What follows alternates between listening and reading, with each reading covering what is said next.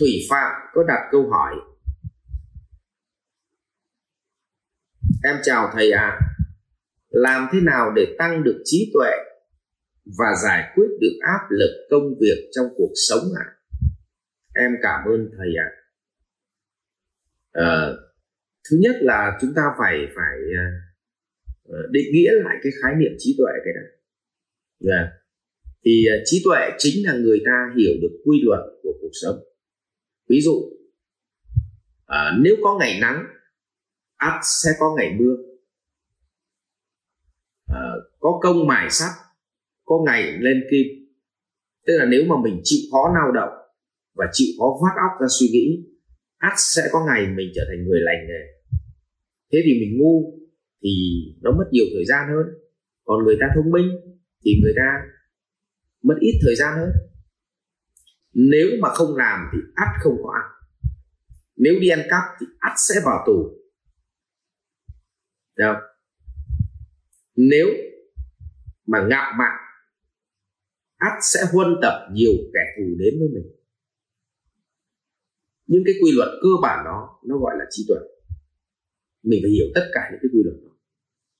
Và từ đó mình đừng gieo nhân xấu, thì bắt đầu tất cả những áp lực trong cuộc sống nó sẽ biến mất. Còn ngày nào mà mình còn đạp vào các quy luật của vũ trụ mà mình đòi tốt đẹp, thì ngày đó áp lực công việc nó còn xuất hiện.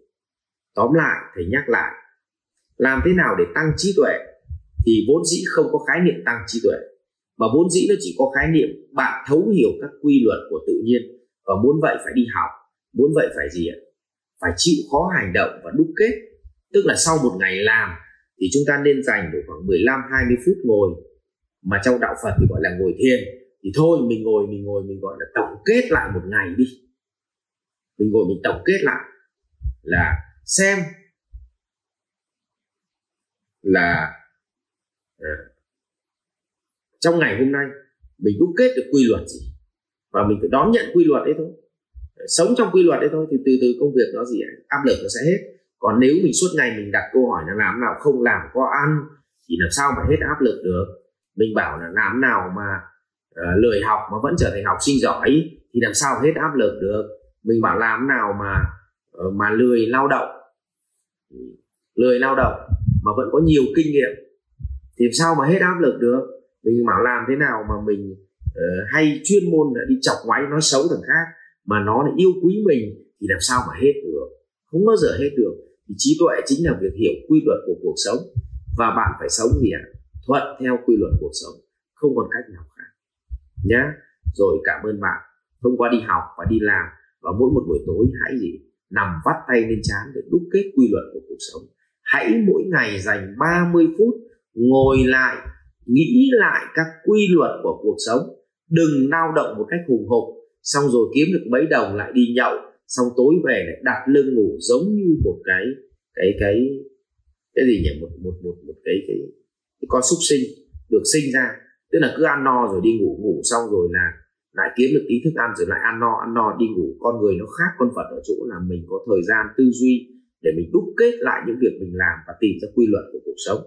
Và mỗi một buổi tối chúng ta dành đến độ khoảng 15 20 phút 30 phút để đúc kết một chút về quy luật cuộc sống. Thì dần dần mình sẽ có trí tuệ rồi à, xin cảm ơn à, thủy phạm Học viện Doanh nhân CEO Việt Nam cảm ơn bạn đã quan tâm theo dõi. Để biết thêm chi tiết về các chương trình huấn luyện của thầy Ngô Minh Tuấn và Học viện Doanh nhân CEO Việt Nam, xin vui lòng truy cập website ceovietnam.edu.vn